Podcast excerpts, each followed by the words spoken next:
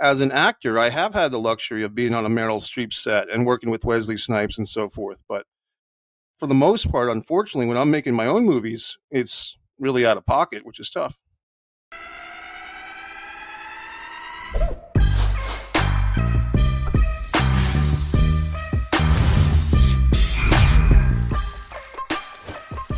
This is the Living Number podcast where everyone is interesting if you ask the right questions. Of course, make sure you share, you rate, review. And if you subscribe, you get more episodes. You get to talk to me and Mike here. We had a, a total rant about names and how they change and wonderful things that happen with that. So make sure you guys subscribe. You get more episodes. And of course, check out the merch. I got the hoodies, I got the t-shirts, all that's in the description. This is not your first rodeo. You all know what time it is. Whenever I have somebody on for the first time, they get an elaborate intro. I'm sure Mike will correct any of these facts if they are wrong once I finished. Maybe I right, won't. Hailing if they're, from. if they're flattering, I won't correct them. okay.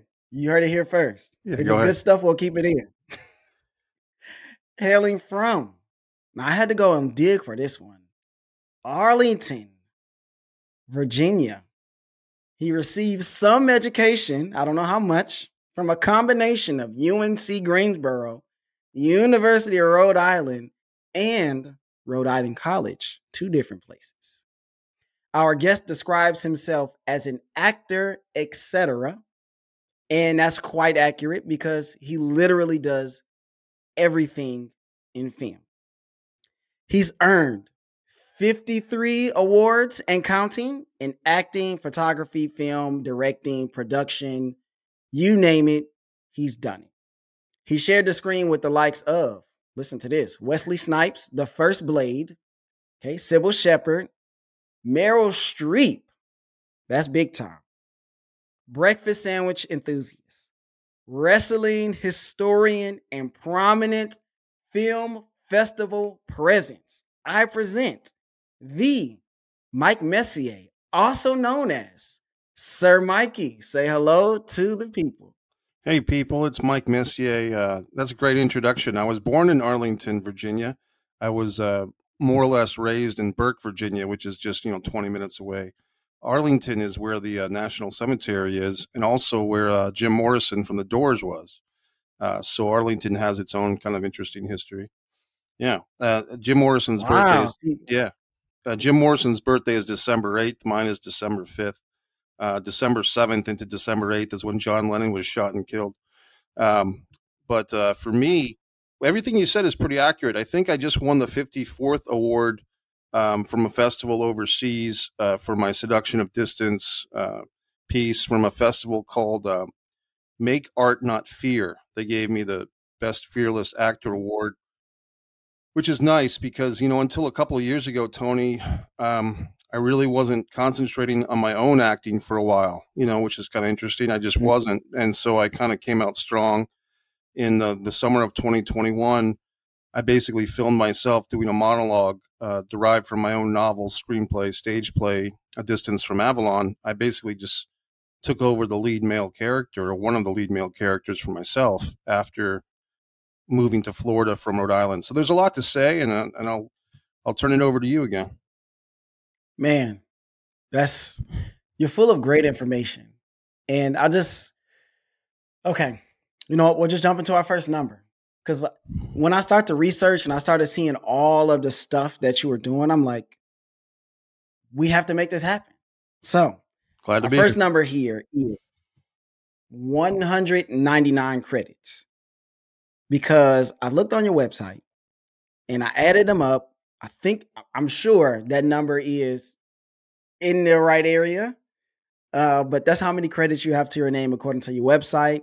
So how did you get into film?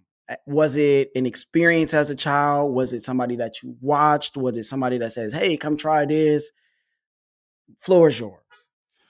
Interestingly enough, Tony, and, and that's great research. Um, I uh, I started with editing, which is a skill that I really don't have very much now. I can edit in my mind, and I have a great partner and friend Tim Labonte uh, up in Rhode Island who helps me edit, or he does most of the edit, but I kind of co-pilot as a director usually. But when I was in um, high school, uh, this is back in the VCR days.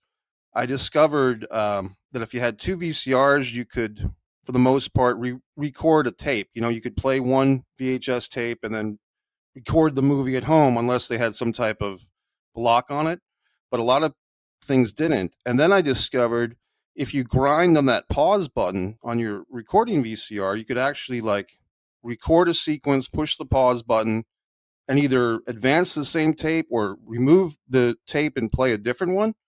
And you could basically start editing uh, with a VCR to VCR system, just like I said, grinding the pause button. Not the best thing for your VCRs, but you could do it. And uh, the first thing I did with that is I made a music video uh, for the Road Warriors, the Legion of Doom, Hawk and Animal, the wrestling tag team at the time. so uh, I made this this pretty hot music video using the actual Iron Man song by Black Sabbath because I also discovered with uh, the audio output from a boombox with the old RCA, you know, red, white, yellow uh, wires. Yeah, you yeah. your audio from the from the boombox into the VCR, and you'd actually have to make like a third generation because you'd have your compilation uh, tape, which is like all the footage compil- compiled. So that's one generation, and then you gotta put another tape together where you put the music from the boombox in with your finished sequence. So you're you're you're deteriorating your quality of image with this analog style of VCR, but it it was just cool to do it, you know. And then what I learned was that I was really ahead of my time, you know, for, for people I was growing up with because nobody had computers or anything to do this stuff. And I would start using my homemade videos as my school projects. And I would I would save a lot of time because people were doing like we had this thing called Civ, students and volunteering, where you're supposed to like sign up for like a six week program to, to, to help people. And rather than do that, I, I banged out a, a video in about two or three days, you know. so I, I started learning like the the this wouldn't fly today because anybody could edit now with a computer so much better. But at the time, because nobody else in my class, at least that I knew, was doing anything like this, I was ahead of the curve, and I was able to make a couple of videos and and I did one for uh, Thunderstruck by ACDC, you know, and I, it was it was a lot of fun. So I, I, still got the. I don't know if uh, we're doing video here, but I still got my Road Warriors yeah. uh, action figures. That's Hawk, and uh, so that's that's pretty much how I started. Then advance several years to when I'm actually in college in uh, Rhode Island College. My friend George Lamastro, I'm still friends with him to this day, and his wife Tanya. Great name. Yeah, George is a great guy. Yeah, great name too. And George, um, he asked. We were taking a class together and George asked me, "Hey, Mike, do you have any ideas for a low budget movie? Because I have access to this video equipment through our college, but my ideas for movies are big budget sci-fi movies. I need something that we can do on a low budget." And oddly enough, I had been thinking about a movie. I had been thinking about uh, basically a guy stalks girl. They go out on a date, and then she kind of turns the table on him. Type of kind of like a basic Ooh. instinct, but a little grittier.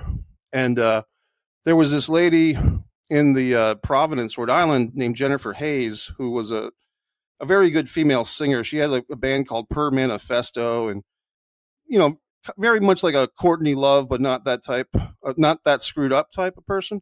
So I thought, you know, Jennifer would be really good as this female lead, and I could play the lead guy, and George can direct, and and so we we went off and made a movie, and uh, we were so broke, man. We we really had no money, but we had great equipment through the college, but we'd have to sign up for the equipment. Sometimes we'd we would get there and the, the equipment wouldn't be there.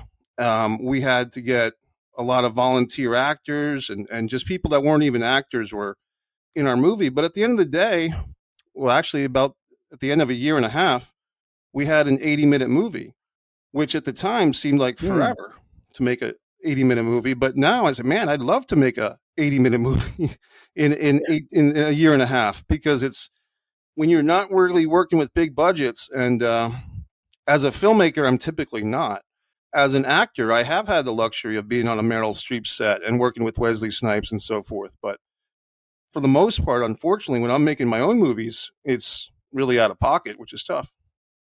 Where did that? I mean, you didn't make your own brain, but it's just interesting to hear. Like, okay, I already have a movie in my head. Your buddy's like, you know, I, want to make a movie, and you're like, bro, I, already, I have it. I already have the idea. So whenever you have an idea for a movie and you feel like, okay, I may have something, what does that process look like to I don't do you get it down on paper? Do you try to like storyboard it? I think I'm maybe going off the deep end no, here, but questions. what does that process look like from start to finish? With with the movie I just described, which was titled Man in You, a Providence love story, we actually did not write a script. We wrote because we didn't have final draft screenwriting program, didn't even know what that was at the time. Um, but we basically wrote outlines for the scenes as we went. Mm. As I once I got through that experience, the next thing I did was I wrote a stage play, and I actually wrote it in the computer lab in my college. I didn't even have my own computer, so I'd go to the computer lab and write one scene at a time. And I still have uh, yep flashbacks or nightmares to when I wrote this big long scene and the computer ate it up. Like it, it didn't get uh. saved. And I, it, all the things that I've written in, in the last however many years, and I still think about that one scene that got ate up, you know, from, and it probably wasn't, I mean, I thought it was good at the time, but maybe it wasn't. But anyway, I wrote this stage play titled uh, Victorious, The Battle for Sanity on, you know, Microsoft Word. It, it had somewhat of formatting, but just really my own formatting and I went to uh, a stage play at the University of Rhode Island, and this uh, young director guy, Chris Riordan, directed this play. I approached him, and uh, I said, "Hey, I wrote a script, and uh, would you consider directing it?" And so he was a cool mm-hmm. guy, and he took the script, and we met up for pizza, maybe a week or so later, and he he decided for his first post college activity to basically direct and co-produce my play, and uh, so this is when I started going from okay, I'm a writer, and now I'm watching these basically like theater students. The three actors had just graduated from URI. It was mostly a University of Rhode Island like production of recent graduates doing something off campus, and I got the venue, I got the location, which was a rock and roll club. The rock and roll club, which was really a really nice venue called the Call in Providence, they had never hosted a stage play before. But we did it for four nights. You know, we had four nights of the thing. I videotaped the last night, which is uh, it's up on my uh, subscribe to Mike Messier YouTube channel, Victorious: The Battle for Sanity. And I kind of learned. Um, I really like writing, and I like seeing this thing happen. But there's a missing thing. I'm not directing, and it, it was nothing against Chris. I thought Chris did a great job, and I couldn't. I wasn't ready to direct and work with actors and be patient and all that. But observing what Chris did and just a few creative differences I might have had uh, with his choices, I said, yeah, I'd like to start directing. So I started doing that. And um, around the same time, Tony, you know, the acting started when um, when we did Man and You, the first movie with my friend George. I can see when in the movie was finished, like, okay, this scene I was pretty good in. This scene I was not very good in at all. What's the mm-hmm. difference? And the difference was as the movie got further along, my acting was literally improving. Now, we didn't film the movie chronologically. So there I can tell like okay, this this scene yeah. we filmed, you know, week 1 and I kind of suck. But this scene in, in month 9 or 9 month 10, I'm, I'm I'm okay or I'm pretty good.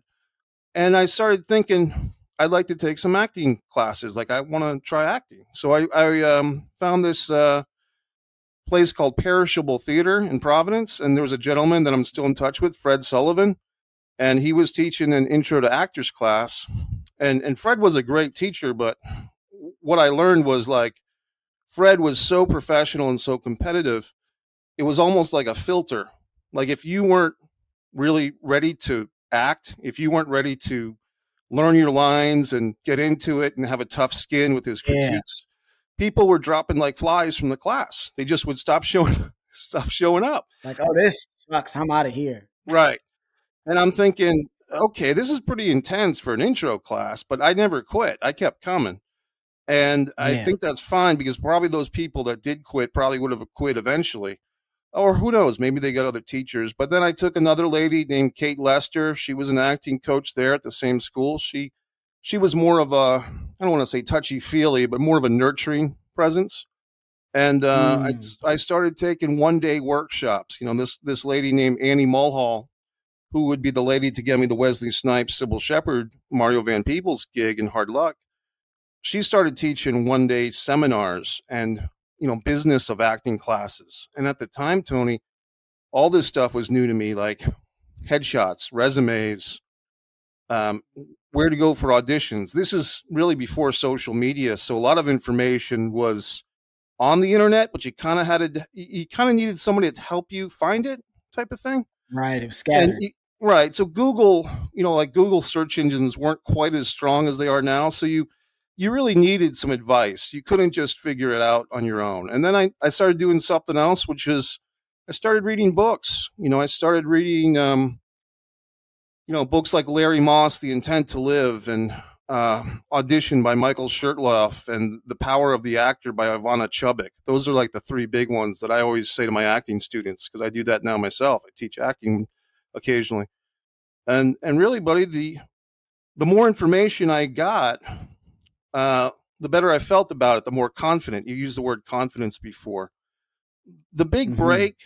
It, it, I mean, look, I'm not. I don't consider myself hugely successful by any means, but as far as like getting to the Screen Actors Guild was through that Wesley Snipes movie, and that was that lady Annie Mulhall. Um, I was I had just started a job at MetLife, like selling insurance or customer service, and I I was not good at it. I was still in the training class, and I got a call Yeah. from Annie Mulhall, you know, a voice message saying, "Hey, I got this audition for you. It's a Wesley Snipes movie, blah blah blah." And uh, can you can o-? and I went over there. Oh, go ahead. I'm of here.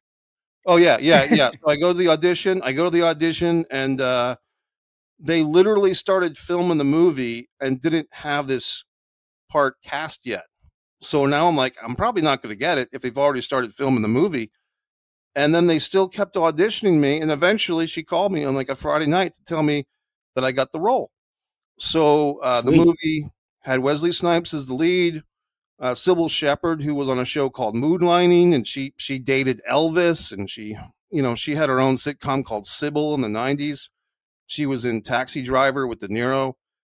Um, she played my mom in this movie, and uh, and uh, Luis Guzman was in it, and Mario Van Peebles, who was really a, a great guy, he directed it, and I had a great time. So that got me a little bit of notice in that New England area because the reality was not a lot of like local actors were getting any type of speaking role, and here I am getting a principal role in this thing. So that was a big break. Man, I mean, you you did so much there. Like you talked about, all right, you know, I'm trying to figure it out, and then you kind of take a job. That's always the cool part. Like, what's the job that you're like, I can't wait to get out of here. This is just until I can actually get to do what I really want to do. And you answered that question, like, I'm selling insurance. You get the car, like, screw this. I'm this is exactly what I was waiting on. Um, compare the processes because you've worn a bunch of different hats. You've acted, you've been behind the camera, you produce, you write. Compare the processes between you know being a director, being a writer, writing a screenplay, and then writing a film. Like how are they different? And you can kind of jump around to to wherever you see fit. Well, I think writing is the most um, solitary of of those uh, experiences because um, you know sometimes people do a co-writing thing, and I have opinions on that. Uh, but I think if you're writing a script or a novel on your own, or even a short story or a poem, it's really you and the page, you know. And and I've Yep. noticed, uh, Tony, that some really good writers hate writing, like they dread it or they get really worked up, and maybe because they're working on deadlines or, or something. But I've seen a lot of Mhm. anguish from writers, and luckily for me, I don't beat myself up about my writing. If I feel it, I feel it, and I write, and I'll I'll write in like large quantities for a couple of weeks. Mhm. And right now, I think I've gone like two months without really writing something, but I'm not. it's kind of like festering my mind, like, hey, get back to writing. But I'm not beating myself up about it because I've been doing different things. So uh, writing is very solitary. Directing, uh, you know, I have a YouTube video I think on my page somewhere, which is like the Big Daddy theory. Like I have this uh, theory that, especially with the low budget independent movies, when you're working with a lot of new actors, and I'm, I'm not putting them down, it's just something I've noticed. There's some real issues there sometimes with new actors um, or non-successful actors, to be blunt, which is uh, daddy issues. You know, and for whatever reason, there doesn't seem to be mommy issues so much, but like there seem, and I think what it is is a lot of fathers don't give the pat in the back like you kind of hear that expression, yeah. mommy gives you the hug, daddy gives you the pat on the back. And I think a lot of people do get mommy's hug, but they don't get daddy's pat on the back as much. So I think a lot of creative types who become actors or actresses, they're always seeking on some level the pat on the back from daddy. And if you're a director, which I have been, and I kind of look like a dad, I mean, I'm a big guy and all that. So they kind of six three, right? Yeah, so it's like they they think um, on some level they're looking for daddy's approval, and my idea or my thought is don't take advantage of that, but kind of play into it. You know, like you, different people respond to different things, and one thing that I've learned in my directing, um, I wasn't always the most vocal if I thought somebody was doing something well, because my fear at that time, and this is maybe ten or twelve years ago if I give them too many compliments, they're going to get arrogant or they're going to stop working hard or they're going to change hmm. something. Mm. So I'll just keep my mouth shut and let them keep on doing it. Well, what I've kind of learned is you have to be a little more active than that. You know, it's better to say, yes. great, that was awesome. You know, it's better to be more vocal with your actors than quiet. And I, I at least for me, because like I said, that lack of daddy's approval in people's childhood, and probably myself as well. We're always looking for that pat on the back. So, as a director, if you can have the patience, if you can have the understanding uh, to give that pat on the back, that's going to help. Yeah, that directing piece where you talked about like the dad part, because I know, especially in our culture, our society, as Americans, you know, when you hear like your son wants to go into theater, right? There's an automatic kind of stigma that goes with that. Now, if you go, hey, I want to be the next Steven Spielberg, dad might go, okay, yeah, that's cool. Like I know who Steven Spielberg is, or I want to be the next Christopher Nolan or the next Will Smith, or like they know who those people are. They're popular, they're huge, they make a lot of money. But if you go, hey, dad, you know, I want to go into acting, or I want to be a, you know, a director, you know, I want to write films.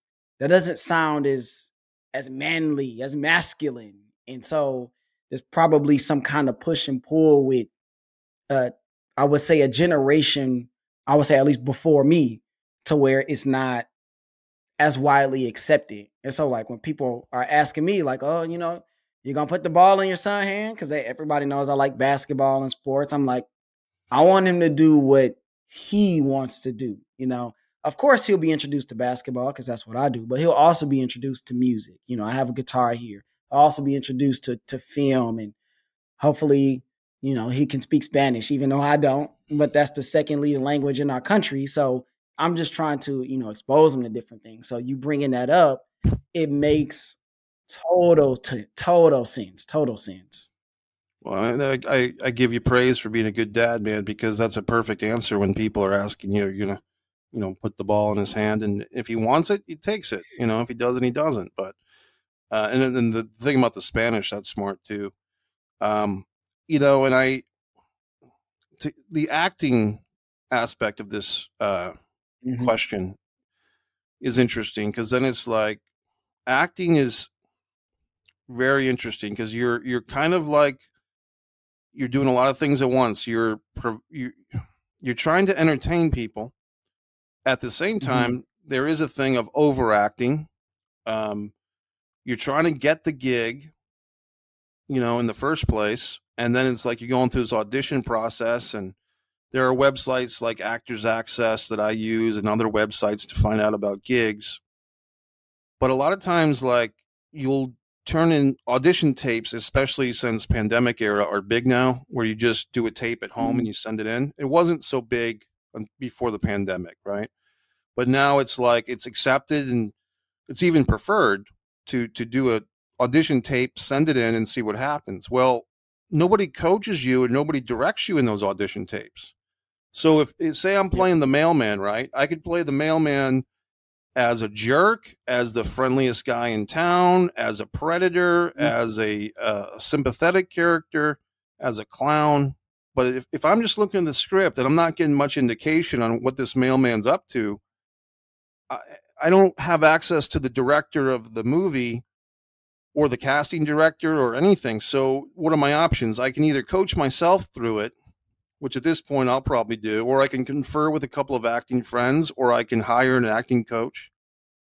I, I'll tell you this: I just um, in July of this past year, 2022, I wrote and directed a proof of concept video, which is like a five minute video uh, as a proof of concept for my book, screenplay, stage play, A Distance from Avalon. And I went on breakdown services, which is the actors access way to get actors. I went through the whole process. I had about 150 actresses apply for the role. I told about 100 they could send in an audition tape, and about 40 did. So you go from 150 had some interest. I gave the go ahead to 100 out of 150, send me a tape. And of the 100 I gave the go ahead to, 40 took me up on it. And I would say that there's probably 10 that I could have worked with of the 40. Like 10 were in the ballpark. But the young lady I chose, and I say she's young because she, was only 19 at the time, but she um, she did a tape that was so good. I'm like, ah, geez, you know, like she kind of nailed it in her audition tape. And uh, I'm like, this girl, Jessica, is really great. The only thing about Yeah. her audition tape is like she had a fan in the background and the lighting wasn't that good and you know so forth. But her her tape was like pretty spot on to what I was. I didn't know what I was looking for, but whatever I was looking for, she got it. And then when I started talking to her, and and the, the reality is she she kind of beat out like a C list celebrity. Like I had a, a my second choice was this C list celebrity that turned in a tape, which was great and very flattering to me because I knew who this person was. Uh, but I went with the unknown uh, Jessica because I couldn't deny she had the better audition. And so when I talked to her about it, uh, she told me that she actually works with an acting coach, and she and the acting coach worked really hard on this process. And nothing against the other ladies that auditioned, because some of them that even weren't that good in the audition, I'm like, oh yeah, I could use her for something else, you know. But um, the fact that Jessica went through the process of of working with an acting coach, I think she pretty much memorized the script in her audition. I couldn't tell, but it was like she really took it seriously. She really nailed nailed the thing, hit the ball out of the park, whatever you want to say. So as an actor, it, it really is a thing where the more you put into it, the more you get out of it. I'm available as an acting coach for people. I, I charge pretty, you know, minimum rates and uh, MikeMessier.com. People can contact me, but I'm I'm pretty good at this point with helping people quickly because I've been doing it for a while and I'm not necessarily looking to be somebody's acting coach for 20 or 30 years. If I can help you get going, that's probably my specialty is like take someone from ground zero to ground 50, you know, pretty quickly. Uh, if you're looking for like the best of the best acting coaches, you're going to be paying thousands of dollars for Larry Moss or Barry Primus or Howard Fine. But I'm available at much lower rates for more like beginning type of people. and that's probably the biggest clientele. You got people who of literally don't know what they're doing, and they just kind of need somebody to go, okay, well, if you tweak this here, you change this a little bit, try this, and they go, well, man, shoot, you know, I'm I'm on my way now, you know, just with those few tips.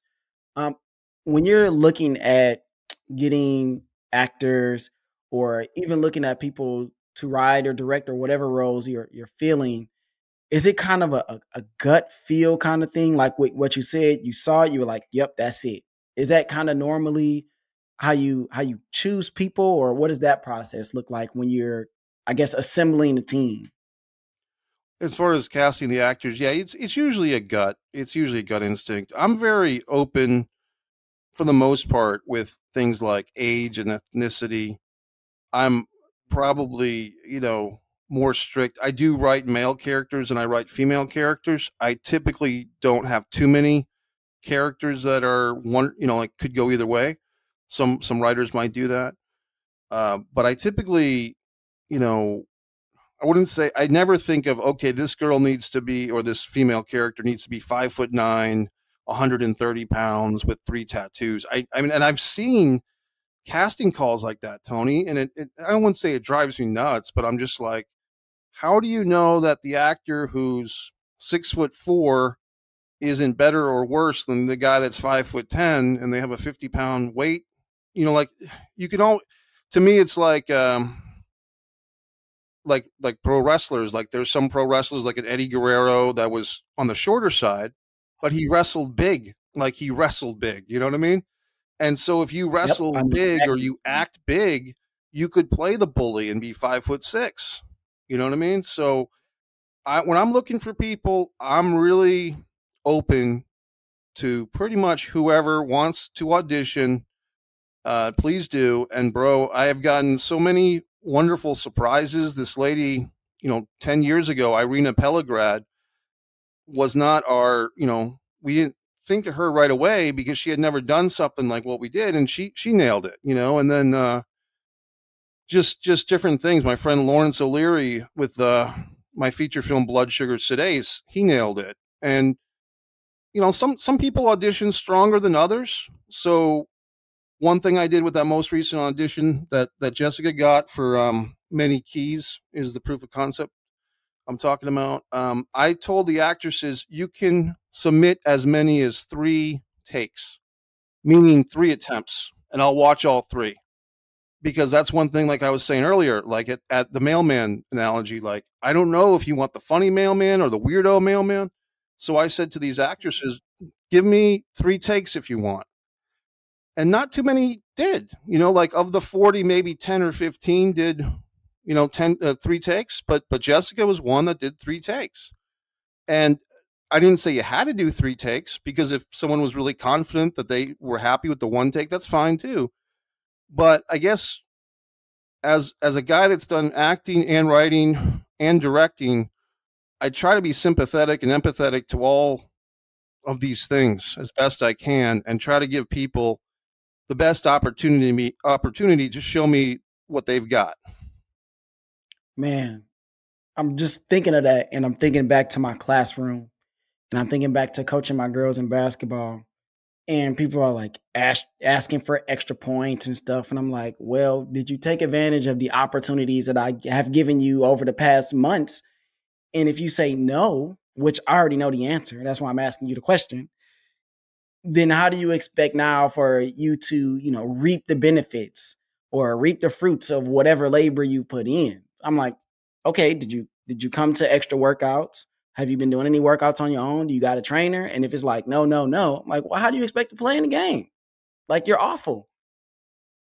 You know, so and, and also when you said that, I thought about like just the creative part of it. Like, why wouldn't you want to go, okay, I did the first take like this.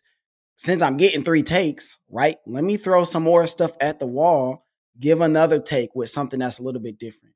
Give another take with something that's a little bit different. Since I'm getting them, right? You get three attempts, use all three. You never know which one is going to be the best one. And so, man, it sounds like you you do a lot of grinding. You know, you work a you work a lot, man. Well, thanks, Tony. I appreciate that. You know, and I you know, I, I do feel like I grind, you know, and, and, and to be honest, sometimes it's frustrating, you know, I mean, for the last, um, like for instance, I moved to Florida from, uh, I'm sorry, I moved to Florida from Rhode Island. And then five months later, we get a, something called a pandemic. So all that, oh so, so all that social networking, man, I'm going to get to town. I'm going to get some great girlfriend. I'm going to make a bunch of friends and make movies and, and I'll be in Florida in the sun and suddenly it's like stay home don't do any the movies the movie theaters are closed and and luckily for me uh, and other Floridians, and and probably in Texas too, things were so much more free here than in the Northeast.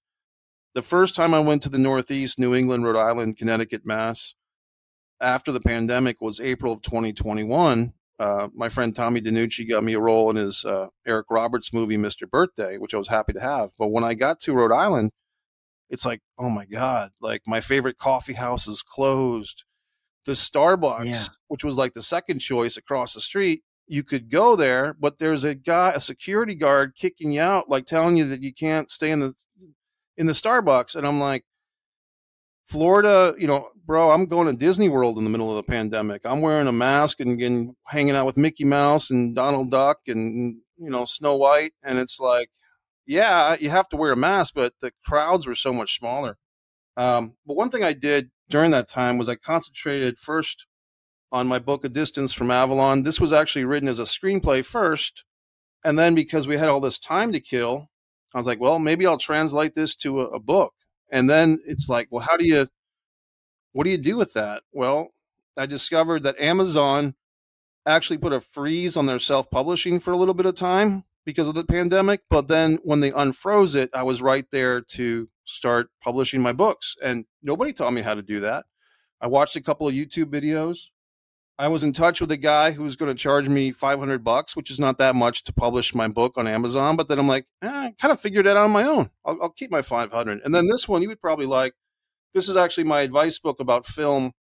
It's got a long title Art and War of Directing Student Low and No Budget Movies, a primer for creating and participating in independent films, television, and web series, Mike Messier. So if people go to Amazon, they put Mike Messier writer, or even if they go to mikemessier.com and scroll to the bottom, they'll see links to all the books that I've written. And, um, but you know, two and a half years ago, Tony, I didn't have one published book. And now I've got, I think, three novels, a graphic novel, a pro wrestling trivia book, and uh, uh there was there's a total of six somehow. So uh, you know, on the film book. So yeah, so I mean, it's just one of those things where you can always be creative on your own or with a team, and circumstances might lead you to one or the other, but always take advantage of whatever circumstance you're in. Which one do you prefer? I like writing and acting is probably the most enjoyable. Um, like I said, writing just because it's solitary. And here's a good thing about what I discovered with the novels, Tony I didn't have to worry about budget and I didn't have to worry about will I ever get the money to fund this thing. In fact, it's kind of like that old uh, I should have had a V8. It's like why have I been writing screenplays for 15 years when not all of them get made and if they do get made, I'm not always happy with them. Um, you know, and there's some some exceptions like Blood Sugar Sedace. I'm very happy with how that got made, but some some projects I've come on as a co-writer or a hired writer I haven't been satisfied with the results. So why am I tormenting myself like that when I could just be writing these stories as novels and then they only even you know it, it does matter to me how many people buy the books, but more importantly for me is that I wrote it in the first place and it's available in the first place. Like to me that's that's huge. And then the amount of sales is like gravy on top of that. Um, the acting I like just because you know, I guess for me, it's like there's less stress with acting than there is with uh, with directing. With acting, it's like you're only really responsible for yourself. And I feel that I'm a good actor too. So if I have a role that's a good fit for me, I feel like I'm going to do a lot with it. And I think I'm going to surprise some people because I think a lot of people that know me don't think that I'm an actor or that I don't. Uh, probably one of the best compliments I ever got, Tony, was at a film school in Maine when somebody was asking me what I was doing there, I said, I'm an actor in residence. And they said, Really? You don't act like an actor? And I, I think what they were saying was I wasn't always talking about myself and, and being dramatic about everything. So I appreciated that. I took it as a compliment. Maybe I shouldn't have, but um, so that's that's my answer. Writing and acting are probably my favorite, but yet for some reason I'm driven to direct and produce as well. What have you gotten a role where you go, huh? I didn't know if I would be able to do this, but now that I'm in it, like I'm kind of figuring out and like it's pretty cool. You know, you may look for more roles in that vein, but have you ever gotten a role? I see you shaking your head for anybody that's watching this on video. I think he's got the exact story for us. I think it kind of goes back to that hard luck uh, experience, um, which was the Cybill Shepherd, you know, playing Cybill Shepherd's son. And then the other characteristic was the character's name was Eugene, which, you know, oddly enough, in pro wrestling world, there was a Eugene character at the time. And my character of Eugene in the movie was also mentally disabled, like that wrestling character. So I knew that Mario Van Peebles was a UFC uh, fan, but I didn't know if he was a WWE fan. But I I took that and I kind of went with it because at like maybe the second audition, uh, the casting lady Annie told me to bring in some props if I wanted to. And she's like bring some toys or something. So i i grabbed some wrestling action figures and a ring like a toy wrestling ring and some action figures and i brought them to the cast. And and but this is this is the business where where we're in you know? So i'm i'm in the casting thing and i'm i'm playing the mentally challenged kid and this is where you know even th- this is 15 years ago so even then you could not to say get away with but it was more open yeah. Right. It, it, we were we were less of a politically correct society when it came to stuff like this. So I'm in I'm in this casting call like grunting and groaning with these action figures and it planted a seed because when I eventually got to the movie they actually uh, piped in some pro wrestling audio in the background of the scene with me and Cybill Shepherd. And Mario, the director, told me, "Oh yeah, we liked your wrestling thing, so we put that in there that your guy is a wrestling fan." And um, there we go you know, and to to do that character, I didn't sit there and watch like clinical evaluation tapes of mentally distressed people or anything or, or mentally challenged people. I watched other movies. I watched, you know, Leonardo DiCaprio and What's Eating Gilbert Grape and stuff like that. And I just kind of went with what I felt was good. You know, like this this kid is suffering because because his mother he's a mentally challenged kid and his mother's a serial killer right so he's he's all types of screwed up so and, and then he gets into a big fight scene with wesley snipes and mario van peebles at the end of the movie because they've attacked his mom so he's if there's one thing in life that he loves it's his mother. So yeah. he kind of i kind of like just bear down the character to that like just and that's kind of like anybody anybody if you attack their mom would probably get very violent. And that's what eugene does. So in that sense sometimes as an actor you're thinking about a million different things but if you just focus in on one or two or three you might do better. That reminds me of uh, lenny from of mice and men like kind of the character that you just descri- described that i remember teaching when i taught english 3 ah those days. Um, a couple more acting questions. Uh, who's somebody that you've worked with that is awesome that most people don't know about? This could be director, this could be actor, this could be in, in any any of those kind of roles. Well, you know, I, I give this uh, young lady. Uh, we talked about her earlier, but J- Jessica Cabrera. Um, I'm saying her name wrong, but Jessica and when the piece is done, many keys, um, people will see that this young lady has real potential, and I think she did great in our piece. And then um, my buddy Jose Gonzalez is really good. Jose has done a bunch of like kind of featured background or one day player roles. He's actually in um, Disregard the Vampire, a Mike Messier documentary, and I think I sent you the mm-hmm. link of Disregard. Yeah. So that's Jose's like the main guy, you know and uh, Jose and I are very good friends, and he and I've been with him, man. He he hustles like you know when I lived in Rhode Island, he invited me to see what he does, which is we drove from Rhode Island at like nine in the morning. We we drive into New York City. He's paying the forty bucks to park. We're walking through the middle of Manhattan to some crazy building, you know, through all the people, all the stuff that freaks me out, like New York City, the driving, the, uh, the crowds. I really, I, I, have a thing. I don't like crowds, right? So we're going through all these people.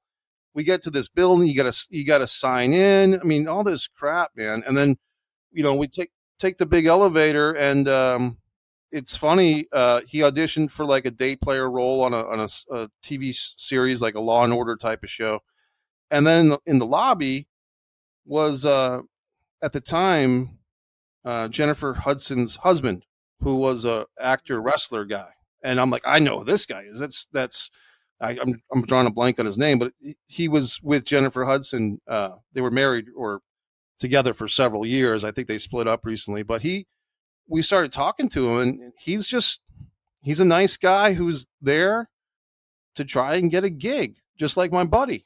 And yeah. it's just I was impressed that Jose was in the same ballpark of this guy, you know, because this guy had been on national TV for WWE Raw and you know Jennifer Hudson's husband or whatever, and my buddy is going up against him for a role, you know, and uh, so those are a couple people I'd mention, and you know my buddy Tim Labonte, I should give him props because he's been with me for we've been making movies together for almost uh, you know 15 years here, and uh, he he's a really great editor. He's a really great cinematographer, and uh, he's always keeping informed on the newest uh, programs and the newest ways to get things accomplished. You know, for instance, with this disregard silent film that we just made, when yep. that film was, when the footage was created like eight years ago, we didn't have access to all the programs that Tim has now, specifically with like the editing and uh, making the pictures, making the images look better. So it's good to have a guy like for me. I'm not that big of a technical guy. So to have a technical minded friend who's also creative is very helpful to me. So let's talk about your style. Cause it's it's kind of it, it sounds like you just do a, a ton of stuff. And so I did watch it. And so like halfway through it, I'm still thinking like, wait, what am I actually watching? Like, let's process this. And like it was it was so cool, honestly, because you don't see silent films anymore. And I'm like, I'm locked in. Like honestly, I'm like, okay, you got the music going, and I always pay attention to music in in everything in anywhere that I am. But I'm so to get back to the question, right? Where did your style come from to make the kind of stuff? Because it's a little bit dark, I would say. So, like, where did this kind of style come from? You know, man, I, I think Tony, I probably um, uh, you know, I won't go too personal, but I, I had, you know, a childhood that had some trauma in it. And so I yeah. think that's always affected me.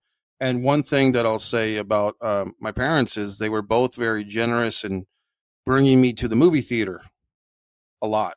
You know, like before I was old enough to drive, my dad would take me to movies. You know, he took me to see, uh, you know, the third Indiana Jones film. He even took me to see No Holds Barred, the Hulk Hogan movie. you know, and, uh, my mom. Here's a funny story, buddy. Uh, for my birthday one year, Flash Gordon was a big thing in the theater, and my mom said, "Hey, you want to go see Flash Gordon?" So we go see Flash Gordon, and that was just me and my mom. And then a couple of days later, I'm at home, and my dad, out of nowhere, said, "Hey, Mike, you want to go see Flash Gordon?" So we go see Flash Gordon. But I, I never said, "Hey, Dad, I already saw it with mom," but I just wanted to see the movie again. So, but um, where does my style come from? The darkness or the the the uh, the horror?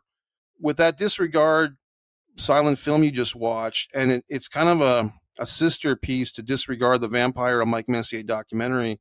That film was not intended to be a silent film. The film eventually became a silent film because we had recorded very poor audio we made a major technical error with the audio back in 2014 it was so and and also the lead actor quit not the guys that you see on screen not jose and scorpio but another guy that was cast in the edgar role actually i wouldn't say he quit but circumstances led him to not be in the movie and we had basically a six day shoot and we had a location that was way over our head as far as you know getting any more time with it and so forth. And so I made this movie called Disregard the Vampire, a Mike Messier documentary, which took me three years basically to finish. And it was a 40 minute doc about, you know, more or less the failure of making a feature film horror film on no budget. And mm. then that documentary has won 13 awards. It just played at the San Angelo uh, Film Festival, the San Angelo Revolution Film Festival, I should say, uh, just a few months ago. And the movie's been very well received, especially by people who make movies because they get it. You know, they get the struggle. What I sent to you is very newly finished. We finished that about two weeks ago. And that was after watching the documentary a couple of thousand times, after watching the raw footage a couple of thousand times, it finally clicked into my head. There actually is a story here. Not the story that we necessarily wanted to film, but a different story is developing. And if I put the time into it, we can make something like this watchable. And the other part of it was a friend of mine uh, named Chris Anino, a guy from Mystic, Connecticut. He um, made a silent film that I helped him make, you know, like three or four years ago. So Chris made his silent film. I it's called Silent Times. I watched it. I was like, hey, that, that's actually pretty good. So then I it, yeah, it just yeah. planted the seed like, hey, what's what's the thing that's hanging over my head, which is basically this disregard the vampire footage. And I said, man, I can I can make a silent film out of this. And uh, it took me and Tim about a year from me saying that because now Tim lives in Rhode Island. I live in Florida. He actually came down to Florida last summer so we could edit for a week. So, I mean, the guy, this is a good friend. You know, the guy drives from Rhode Island to Florida, taking time away from his wife and his job and his cats. And rather than go to the beach for a week, we're sitting in a condo editing for a week you know, and, and getting dinner at night and stuff like that. But I was very grateful for Tim for doing that. And we also filmed the uh, the piece Many Keys with Jessica that I was talking about. So uh, the point to all that, buddy, is where did my style come from? I think it's it's just having some traumatic experiences. When I was a kid, um, my parents did not really think about, oh, he's not 13. We shouldn't take him to this movie. I was like 10 and seeing Poltergeist or you know what I mean? Seeing seeing oh, movies no. that, that, were seeing movies that were pretty intense for as a child. So um, some of that stuff just got into my system, and then some real life stuff as I grew older was pretty traumatic too. You know. Yeah, what we put out is a reflection of what we have inside. You know, and hopefully we put more good things out than things that will be considered bad. But I think you know we're all different. You know, we all have a certain uh, style, right to life, and what that looks like. And so you hear it all the time, especially with kids, right? I'm always talking about my classes, but people go, "Oh, that's weird." I'm like, "Yeah, well, let's take it easy here on the weird word, okay?" Just because they do something that's a little bit different that you don't understand or you may not even like, let's not call it weird. Like different is cool because that's exactly what it is. So, last acting question. I feel like we could literally go on for another hour. But last acting question Which award are you most proud of? Because you have a ton of them. Which one you go like, yep, I'm glad that that is recognized in that way because maybe it's the kind of work you put in for it. Maybe it's a, the process around it. Like you talked about the documentary and all the difficulties that you had with it. So which award do you go, yep, that's the one? Well, um, I'll say this: I, I, think I've won three awards from the Nassau Film Festival, which is in Princeton, New Jersey. So, like that festival, you know, I went there for the first time. I think in 2018.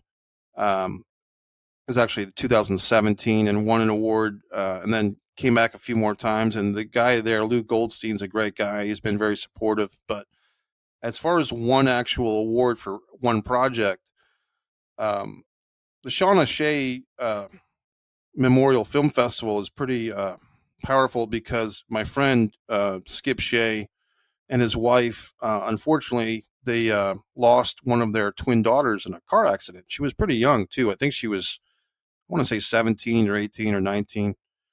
And uh, this young lady, you know, and she had a surviving twin um, who's gone on to be a mom herself. And so now Skip and his wife, Anna, are uh, grandparents. But rather than shout out, yeah, definitely. Rather than just sit there and you know be sad or or which is perfectly understandable, but they they did something in honor of their daughter. Uh, they have promoted and created and fostered the Shawna Shea Memorial Film Festival uh, out of Massachusetts uh, for several years.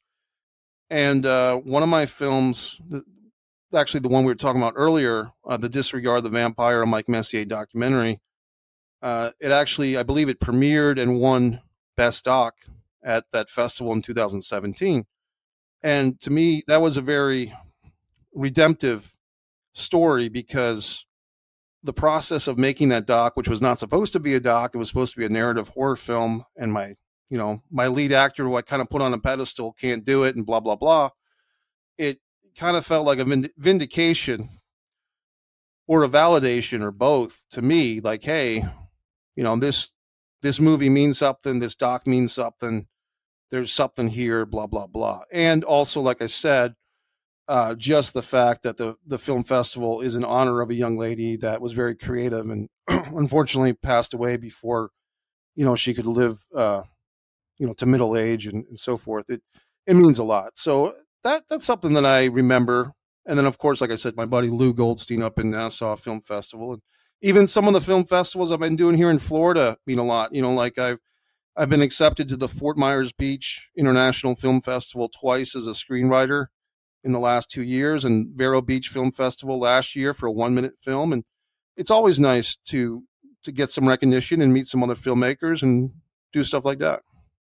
So, Sir Mikey, in reverence to the wonderful discussion we're about to have about something that you're very passionate about, I'm going to introduce our next number. Okay. That is 63. And this is the oldest active wrestler. Do you know who it is? Oh, I'm sorry. Oh, 63 is the oldest active. Oldest active wrestler. Well, Ric Flair was... just retired at 73. Are you talking about Sting? There you go. Okay. I'm not surprised that you knew. Okay, Sting. So yeah. I just, you know, I grabbed that from a website. You know, I'm like, I'm not about to do too much searching. I know he'll know Sting 100%. So yeah.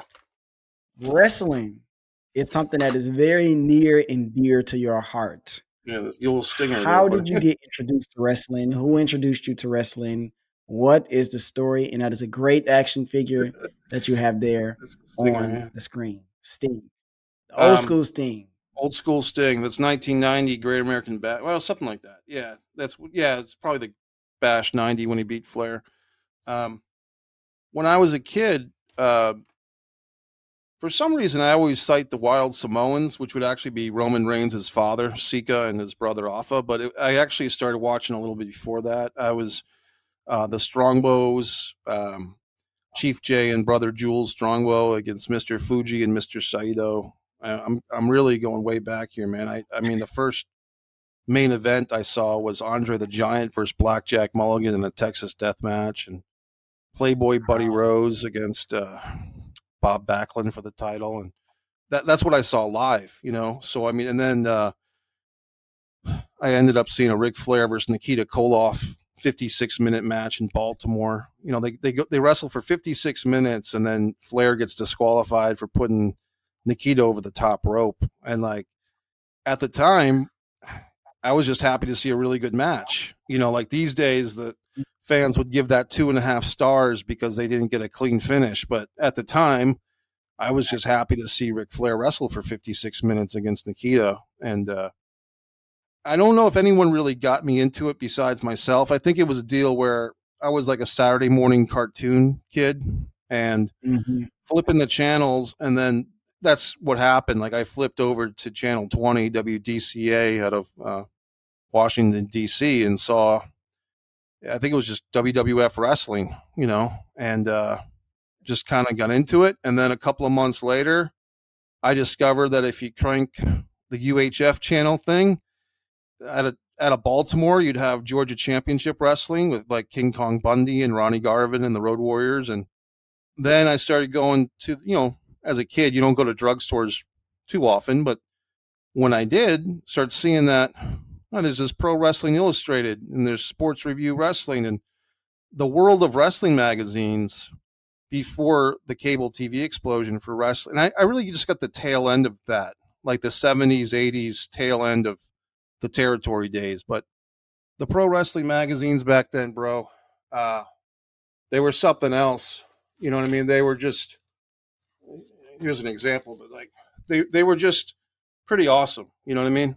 And uh, Bill Apter, and that's that's a one with Andre the Giant and Abdul the Butcher and Nick Bockwinkel, and you know I've that's I've kind of been revisiting my childhood in the last couple of years because I've been kind of buying and selling stuff on eBay. You know, I have the uh, the foreign object eBay store where I sell some of my wrestling stuff, and then I, I buy stuff too. The Ron Simmons thing, I think you mentioned in the notes. Um, yes, I was please. there. yeah, Ron. I met Ron Simmons a couple of years ago, which was great because I could tell him. I said, "Hey, man, I was there when you won the belt," and he said, "Which one?" Which is a great response. And I said, "The big one when you you beat Vader." and then for people that don't know this little trivia bit, it was August second, nineteen ninety two, Baltimore, Maryland. Ron Simmons became the first uh, African American uh, WCW World Heavyweight Singles Champion. He was already a tag team champion the year before, but here he was as the singles champion, and uh, they really had an awesome storyline. They had uh, Rick Rude versus Nikita Koloff for the U.S. title. Sting was doing commentary with Jim Ross, and Sting was supposed to wrestle Vader later that night for the world title. And then Mick Foley gets in the ring. You know, it's Cactus Jack. He's beating up Nikita. Yeah. Sting can't stand to watch his friend Nikita get two on one. So he leaves the commentary booth to make the save. So now you got four guys fighting, and then suddenly from the audience, Jake the Snake Roberts comes out with his snake, and he gives Stinger a couple of DDTs and puts the snake on him. And then they're like, "Hey, folks, uh, Sting has been ruled inactive. He, he's injured. He can't wrestle Vader. We're going to pick a name out of a hat." so they bring in Ron Simmons, Barry Windham, Dustin Rhodes, Rick Rude, and a, and a couple of other guys. I think Van Hammer, and uh, they picked the name out of the hat, which was Ron's. And then him and Vader pretended basically had a really good match. They had like a ten minute match, and Ron uh, caught Vader with the power slam and pinned him. And somewhere in the background on the the wide shot, you can vaguely make out me and my friends standing up and cheering for this because we were pretty happy to see a world title change. And Ron Simmons was one of these guys that had uh, done the tag team thing with Doom. He had wrestled Lex Luger a bunch of times the year before, and uh, he got a he got a world title run. So it was nice to be there for it. And when you look at stories about Ron Simmons, because I went down my my own kind of WWE rabbit hole once the pandemic hit. Like I was watching all of these different old matches. I think it was on Vimeo where you can just find all these like the whole match and just watch it. And so and everybody that talked about Ron Simmons was like like this is a guy's guy. Like you do not screw with Ron Simmons. Like he will hit you in the face for real if you mess around, but he was so well respected and just how people talked about him.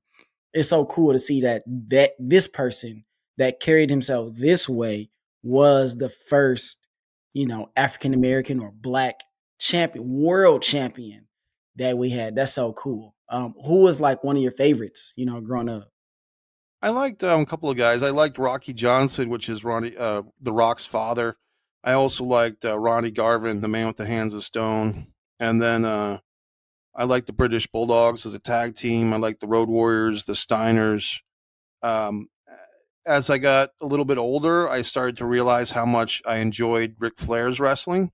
And I can remember like when I kind of went from being a guy that would kind of cheer for the other guy to beat Ric Flair to when I was cheering for Ric Flair to beat the other guys is when he went over to WWF in 91.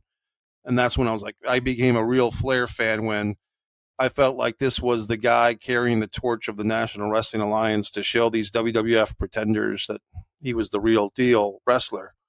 And uh, as I've gotten older, uh, Brian Pillman and Barry Windham and Magnificent Muraco are wrestlers that, along with Flair, kind of like my little Mount Rushmore there of wrestlers because I realized like these were not necessarily the main event guys all the time, although they all had great careers. But I just think they were all very uh, entertaining and seemed legitimate. Like Windham and Pillman and Muraco all seemed legitimate. And uh, of of those guys, I've, I got to have a lunch and spend some time with uh, Brian Pillman Jr., which was nice, you know, because he was here in Jacksonville, and uh, we met up at a coffee house, and and uh, we're in touch a little bit on social media. So the interesting story with that guy, you know, his his father passed away basically when Brian Jr. was like two, two or three years old. So he he doesn't really remember too much about his dad. But then he he has guys like me and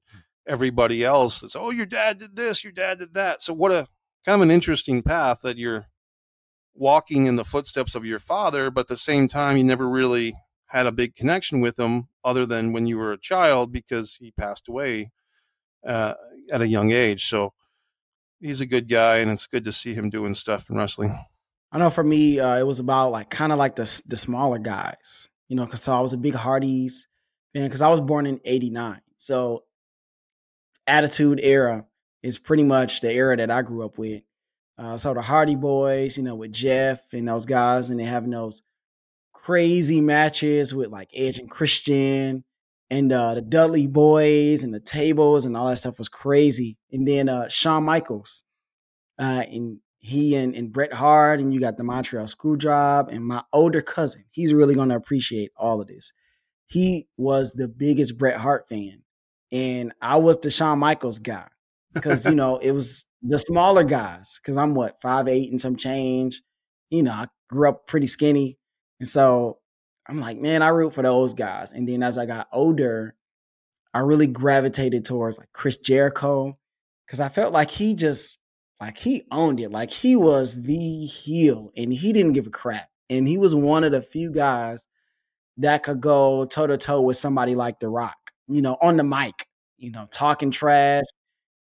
Go for it. Go. First day in the company, Jericho goes toe to toe with the mic on the mic with The Rock. Yeah. Yeah, he doesn't care. He's going after the guys, and you know, obviously Stone Cold and just his attitude. So that's pretty much Kane was another guy I really liked, even though he wasn't small. Like when he stepped in the ring, like everybody scattered. Like this dude was such a force and so athletic. Like him and Undertaker, those guys moved like they were, you know, six one or six two. They were just flying around the ring. So those are some really cool like wrestlers that I gravitated more towards. How do you think uh what do you think of wrestling now as it is, you know, as opposed to what it was before, you know, with you growing up? What are some some similarities and some differences? It's a great question. I mean, um well, the biggest difference I'd say is that the whole, you know, kayfabe, wink, wink to the mm, audience yeah. thing. When I was a kid, that wasn't part of it. It was these guys were doing the state athletic commissions. These guys were defending the business at every turn. And then you had things like the the 2020, you know, thing with John Stossel getting slapped by Dr. D. David Schultz, and you had, you know, some wrestlers kind of outing the business of, you know, blading their foreheads, and that was a big deal when I was a kid, you know. And then um, as you progress through the 80s, by the end of the 80s, you know, Vince McMahon, for financial reasons, basically didn't want to pay the tax uh, to the state commissioners anymore. And I can understand that. And so he used the term sports entertainment and said, we're like the ice capades, you know, and I get it. Who wants to pay money that you don't have to for, for bogus commissions? I get, I understand it at the same time, I think it lost something for me and probably old school fans that kind of liked. Yeah, we know that it's predetermined. We know that it's not on the up and up, but we like the mirage of thinking that it is. You know, like that's that's the fun of it. And so I think when Vince putting business first, um, you know, putting money first over the mystique, I think that's the biggest thing that I use when I talk about this stuff. The mystique of pro wrestling at least from my point of view, has gone down. What's gone up on the positive side, I'd say that, you know, maybe I hate, I don't hate to say it, but I will say it. I think the, the match quality overall is higher now. You know, back when I was a kid, you would sit through a lot of squash matches. You know, Magnificent Muraco beating up S.D. Jones or Big John Studd beating up, uh, Bob Bradley or something like that, you know, or the the Mulkeys getting squashed by the Road Warriors. Like you'd sit through a lot of one sided things because the idea was when you go to the, you're going to have to pay your 20 bucks to get into the arena and see them have a good match. Like you're going to have to see the Road mm-hmm. Warriors versus the Midnight Express in Baltimore and pay 20 bucks to go there rather than see it on TV for free. Well, you know, but sometimes you'd go to the arena and that match would end in a DQ. You know what I mean? So my point is like now I think the fans maybe the the the smart marks as they say or the, the wrestling observer fans we put a higher demand on the wrestling promotions to have clean finishes and so on and so forth that I think and and the generation of wrestlers now kind of grew up with that mentality like they want to get the five star match or they want to steal the show and you know even back in the day a prelim- like the first match on a pay-per-view was often a squash match you know like it was often a throwaway match and now the first match on a pay-per-view is often the second biggest match on the show and um, Brock Lesnar has defended I think at WrestleMania four or five years ago, I think Brock Lesnar and Seth Rollins had the first match on WrestleMania for the title. So crazy. That's an event match. Right. And back in the day, you'd be watching Johnny Rodz versus Billy Travis, you know, for 15 minutes or something like that, right? So I think the match quality has gone up. I think the access, here's the biggest thing. If if you could sh- show the access of wrestling matches wrestling information. If you could time capsule today's stuff and bring it to a wrestling fan in 1982, they would flip flip their mind because they're like, "Oh my god, you can get on this thing called a personal computer and you can find all this information and you can watch all these shoot interviews and and the wrestlers are telling you stories of being on the road and the debauchery and you can watch these you know, you can turn on your basic cable and go to A&E or Vice and see pro wrestling shows, tons of wrestling content without even having Peacock. Uh, or even, I said this to my friend Tommy a few years ago. We were watching the Peacock. I mean, sorry, we are watching the WWE network. And I said, man, can you imagine that like four or five, you know, I said at some point in the future, we're going to look back and say, those days with the WWE network were the best of times because you could pay 10 bucks a month and watch all this wrestling content. And it's still kind of like that with Peacock, but it's a little bit different. Um, so just the access, if, if you want to make a time machine and you just want to, I mean, I do this. I watch Memphis wrestling from 1983 or Georgia championship wrestling from 1984, Japanese wrestling, tons of stuff on YouTube you can find and, and pick and choose. Um, I'm I'm still a fan. I, I, mean, I went to an NXT show a couple of weeks ago here in Jacksonville. I went to a AEW show Rampage in Jacksonville uh, a couple months before that, and uh, I, I, went to probably 40 AEW shows at Daly's Place in Jacksonville, and had a great time.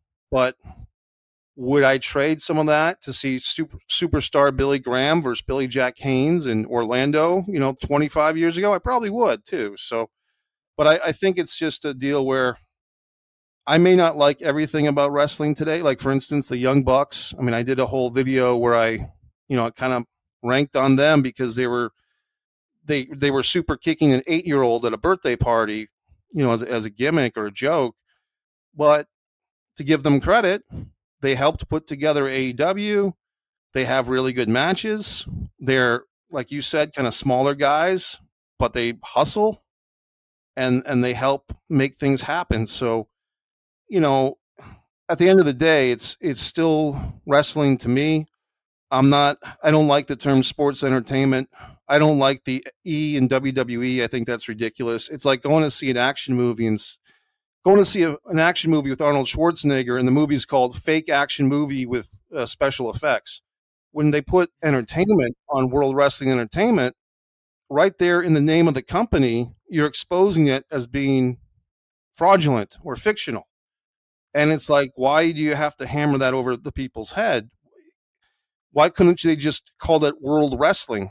I would have just called instead of calling it World Wrestling Entertainment. If they had to get rid of the F, call it World Wrestling. Be done with it. You know, so I, I'm pretty outspoken with my wrestling takes. I'm unsubscribed to Mike Messier YouTube channel. I have a couple of hundred, if not thousand, pro wrestling rants for pro wrestling fans. I just did one on AEW yesterday, which is getting some traction. I, I said an AEW loyalist uh, you know, takes issue with Tony Khan's recent booking because I had a lot of issues with AEW right now, which I'm I'm more of an AEW fan, but I'm I'm not going to hold back when they're doing some dumb things. I think you know. Right. I I do like a couple of things. So I, I remember watching an interview with Undertaker. He's like, "There's no way that I could be the Undertaker today like I was before, because the the veil has been ripped. You know, you can when we were growing up, we believed as kids that the Undertaker was literally a dead person walking around beating up these guys in the ring and that his brother was Kane and he came back and we were afraid like what is going to happen next? This is insane. You can't you, there's nothing that's really believable anymore. It's like i i really enjoyed that aspect of it. Like you said, let me believe. Like I, I kind of know that it's fake, but let me, you know, lead me on a little bit in this, right? when when there's a movie, it's called suspending disbelief, right? We know it's all fake. Okay. Just put on your imagination here with us for a second. Okay, And let's just walk down this this road where the fiend is coming out and he's this monster. Okay, right? Or when you remember when Rhino? No, it wasn't Rhino. It was Taz. Oh yeah, remember Taz. when Taz was coming and they threw that thing up on the screen. I'm like, man, this Taz dude is gonna come and kill everybody, man. I I don't know what to do. You know, I'm like waiting for SmackDown on Thursday because Taz is coming and he finally comes and he's like choking everybody out. And like, I'm like, this guy's a maniac. You know, so I missed that part. But it's really cool to watch the interviews and people talk about like who the cool guys are, like who people really respect in the locker room who you who is a great person to travel on the road with. Like what happened with this match? You know, the Stone Cold's podcast and show is is so awesome where he has guys come on. He's like he and Booker T talked about a time when they had a match and he hit him too hard. And then he was like, All right, I got one coming back for you. But it, but when you're watching the matches on TV, like you don't know about all this background information. So it's it's really cool for me to go back and listen to stuff and you kind of start to see, oh, like that's what was going on. Oh, wow. Or wow, nobody likes Brock Lesnar. Everybody hates this guy. And that kind of thing is, I think it's just really cool to see like that behind the scenes stuff. Anything last you want to add with wrestling? I see you want to jump in here. Uh, well, it just reminds me of um, a couple of things real quick. Kind of like as you were describing uh, the shoot interviews and the behind the scenes stuff with wrestling. It's kind of the similar thing with when DVD film commentaries were a big deal. Like when DVDs were the first, you know, 2000 to 2010 or 2015 before streaming, people would actually buy DVDs and they'd love to put on the director's commentary and listen to your top directors break down their movie. And I think that's one thing that um, is kind of missing from streaming services. As far as I know, they don't really have that option.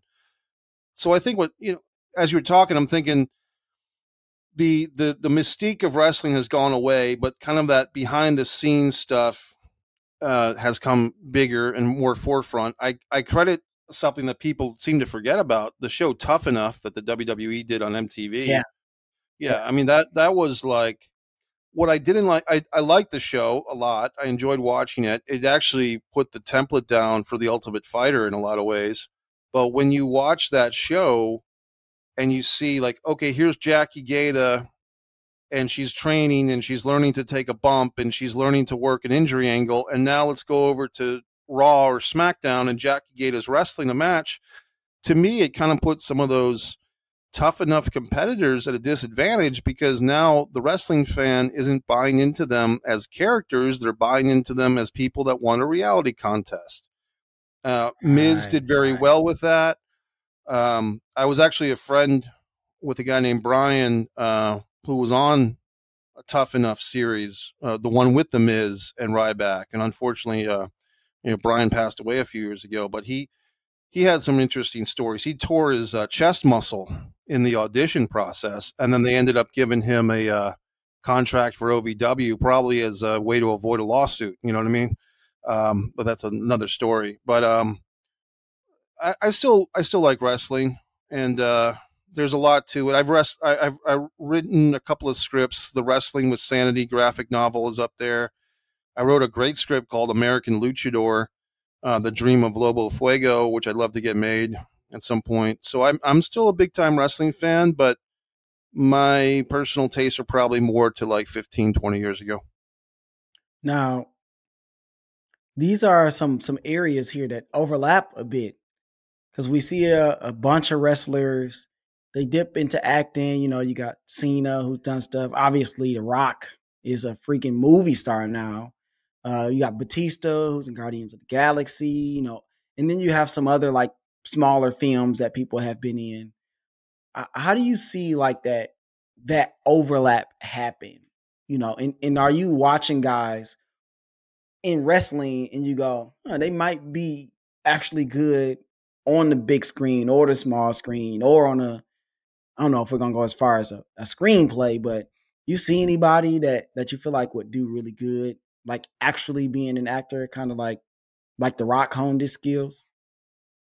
Well, that's a great question. Um, you know, I could see off the top of my head for some reason Darby Allin comes to mind. Like if you had the, you know, and I think uh, MJF to give him credit was like you know school shooter Darby or you know like like Darby Allin in AEW has like a really he's 140 pounds he's what five foot four but he's not afraid to throw his body around and if you had him yeah. he I mean not to get too morbid but he could play a school shooter or he could play the kid that gets bullied and then gets revenge or whatever right. um I mean so that's just someone kind of piece yeah yeah, and then I mean, you think about you know even some of the women wrestlers. Um, you know, my friend just directed Sasha Banks in his movie, and I get to see a little sneak peek of the footage from Boston. And and Mercedes is a great actress, you know, and um, there's a lot of people. You know, I'll say that Alexa Bliss. I'm surprised she's still in the WWE. To be honest with you, I mean, she's. I mean, let's face facts. She's so beautiful and so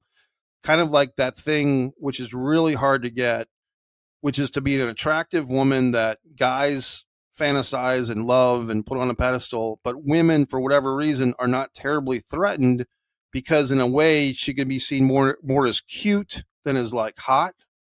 But I think most guys think she's hot. But you know, so I mean, I think Alexa Bliss is just super money, and and if the sooner she gets out of wrestling and gets into films, the better off she'll be. You know, uh, less bumps, more money uh, for her. Um, I was lucky enough to work with a couple of wrestlers. Um, uh, at least I tried to. But if if you look up Chris and the Coffee Girl, the Philadelphia Experiment, it's uh, Raven, ECW uh, hardcore legend mm, Raven, yeah, yeah. and I kind of dueling uh, on set for four hours in a mini series on my you know subscribe to Mike Messier YouTube channel uh, Kevin Nash actually came out and acted in a movie yeah. that I co-wrote called The Manor, and that was pretty interesting to see. You know, a character that I basically created, and here's big, sexy, all seven feet of him walking around. you know yeah. what I mean? And like, I'm just kind of, I'm in, I'm in the, and I, I got a role in that movie too. So I'm in character and I'm looking outside and there's Kevin Nash and, uh, he's a big man. I mean, his, his head is big. He's tall nice guy. And uh, we actually had a scene together in the movie, The Manor. And uh, the scene is that our characters are kind of at odds. So I actually kind of stepped up, you know, to Big Sexy a little bit. And we didn't throw yeah. punches or anything, but I did get kind of in his in his personal space. And uh, my friend, the director or the producer, told me afterwards. He said, uh, "Hey, Kevin really liked your acting." He was like, "Man, you know, I was kind of feeling that for real." You know, meaning like he felt the aggression and uh, that was a huge compliment because I'm a big fan of his uh, acting in the movie Dog, and uh, and everything. Uh, I didn't really watch the Magic Mike movies, but I heard he was very good in that. But I mean, the movie Dog he did was really he did really well in that. So yeah, there's there's probably more wrestlers. Um, what's it? I have a hard time saying his last name, but Sammy Guevara, you know, Tay Conti's husband in AEW, the Latin God um, he's he's total pretty boy. Could be an actor anytime, and and you know Tay could be a, a great actress, and uh, Britt Baker. I mean, Doctor Britt over in AEW. I mean, she could really uh, be funny in a movie. Like, can you imagine her in a romantic comedy as the bad girl, or like the mean ex girlfriend or something? You know, so a lot of these wrestlers are probably more are realizing now because of The Rock and Batista and Cena. Hey, you know, more money, less bumps. So probably more are going to get into film film acting. You think because of the kayfabe aspect, it kind of prepares them a little bit to be able to go into character on screen, or you think maybe the other way? No, I, th- I think that helps. I mean, I think when when you've been a wrestler and you've kind of played big for the camera and, and a live audience, like if you think about it, like the actual, I I really don't like it when people say wrestlers are actors because I think they're two distinct professions. But that being said, being a wrestler in front of a live audience, that is like improv acting. And I, I actually wrestled a few matches myself way back when, and there is some similarities. Yeah, I, I did uh, Mad Dog Mike Messier once again on subscribe to Mike Messier YouTube channel. Um, I had a dog chain match. It was my retirement match, but there is there is a lot of improv improvisational skills that go into pro wrestling. I mean, imagine if, a guy misses a move. I mean, we saw that like what uh, CM Punk and Hangman Page last summer. Like CM Punk botches the the buckshot lariat, and then they have to figure it out. And you know, you have things like Botchamania that point out the flaws and everything. But for the most part, these guys are pretty good and women about covering mistakes. So that's the thing about doing theater, man. I've done live dinner theater, and if if I drop a line, my scene partner should not say, "Hey, Mike, you forgot the line," because we get a live audience. The scene partner has to figure it out and cover for me. And and I've you know some some actors don't want to do that. They don't want to think of themselves as part of a team, but they're not going to get very far unless they do. That brings us full circle, Mike. Uh, acting is maybe one day, Mike. You cast me in something I'll show up. Yeah. Okay, Mike. We've come to the part where I ask everyone these questions. They're my three whats. And you can go for as long or as short as you would like with these with these answers. So, my first what? What's an opinion that you have that will be considered unpopular? Wow. Oh man, that's a good one. Um Wow as for as uh, geez, go wherever you want with it. I'm trying to think of because there's there's there's so many, and then there's um. I guess I, I guess I would say. I, I guess I'll get a little. Um, I, I, this is a joke. When I first moved from New England to Florida, uh, the, a joke occurred because I wanted to do a stand-up set where I talk about the differences of living in Florida versus Rhode Island.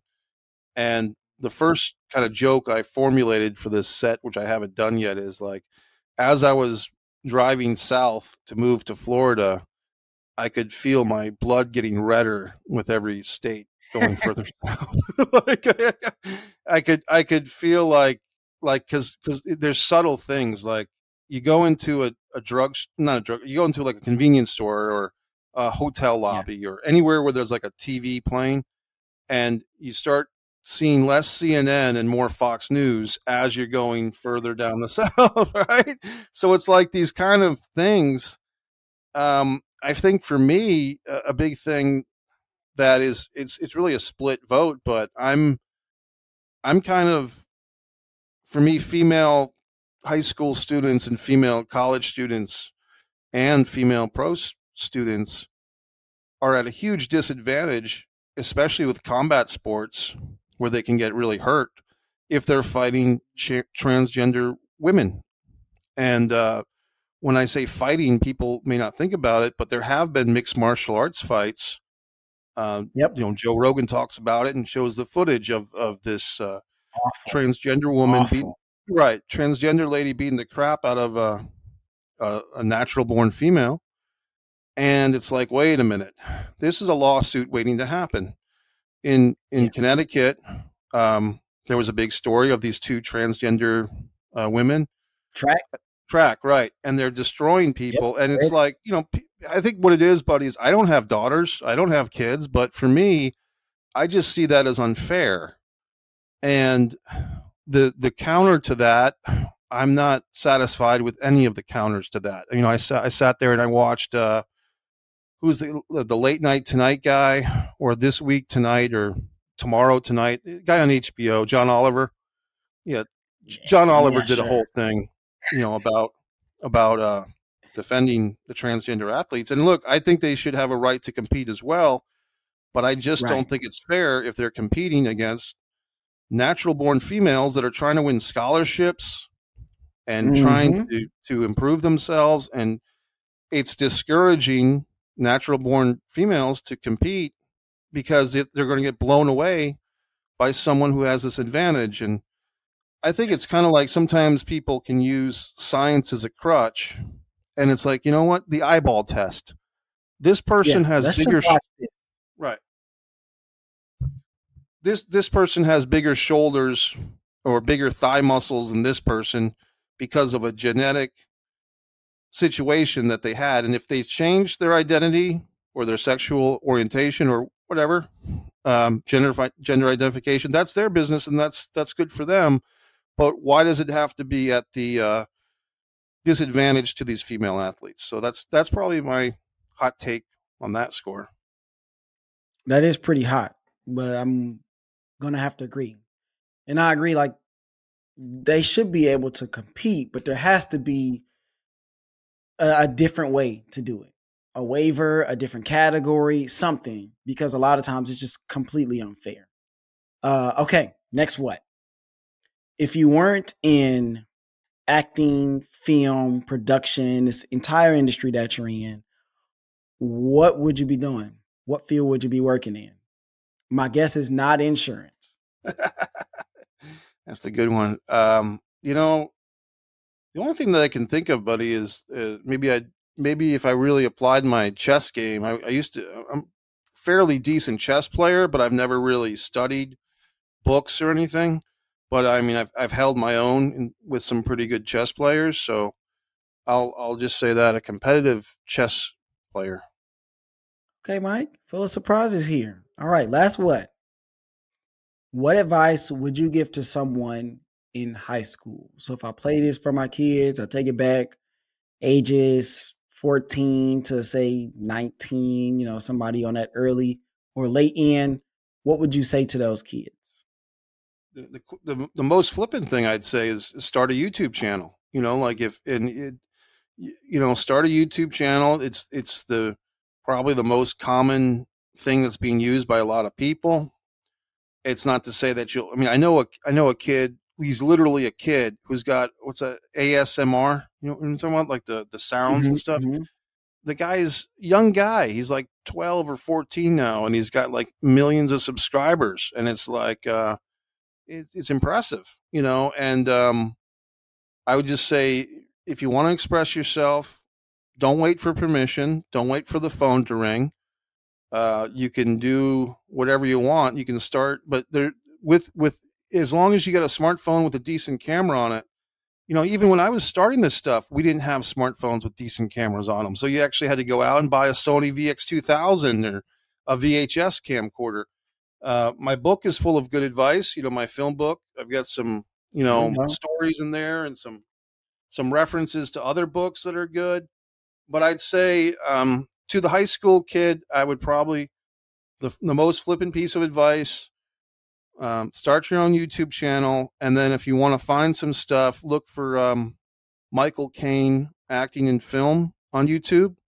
It's like a PBS special. It's like on YouTube somewhere, and um, I had an acting teacher named Tim Hillman who uh, unfortunately passed away, but he made a bunch of great acting videos, and they're really like uh, what he undiscovered. You know, like he's he's got a couple of hundred views for his videos, but they should be in the thousands or millions because the guy really just breaks down acting in a great way. He was a great acting coach. Unfortunately, like I said, he passed away a couple years ago. But um, I guess that would be my advice. Okay, Sir Mike, I know you've been plugging your stuff the entire time. Go for it. This is the the time. Where can people find you? Where can they go to to see your acting stuff, to see your books, the whole shebang? Thanks. And it's been a lot of fun, Tony. And thanks for having me on your show. Well, I'm definitely your guy that we should meet up in person next time I go to Texas or if you come out here to Florida. Um, I would invite people to go to mikemessier.com. uh, they can scroll to the bottom, and that's where my all my six titles are listed. The fighter play basketball, we didn't even mention that, but that's my coming of age basketball boxing story. Um, and uh, that's available in novel form. And uh, most of the movies we've talked about, my feature film Blood Sugar Sedace, The Impeccable, Disregard the Vampire, Mike Messier documentary, they're all available to be seen on Subscribe to Mike Messier YouTube channel. Uh, yes, that is the name of the channel. So you you have to put the whole thing in. Subscribe to Mike Messier YouTube channel to find the the right one. So I appreciate it, and uh, I really do appreciate everybody who's listened, and and uh, especially you, Tony. And good luck with you and your um, family, and uh, congratulations once again on having your uh, your first uh, born recently. Thanks, Mike. I appreciate it. Uh, of course, make sure you all, you know, like, subscribe, download, share, rate, review, the whole shebang. Go make sure you cop some merch. I got t-shirts, hoodies, and a phone case. I was like, maybe somebody will buy this. I always get the case with like the little card holder on the back, but you know, you throw stuff at the wall see if it sticks. So, um, all right, signing off.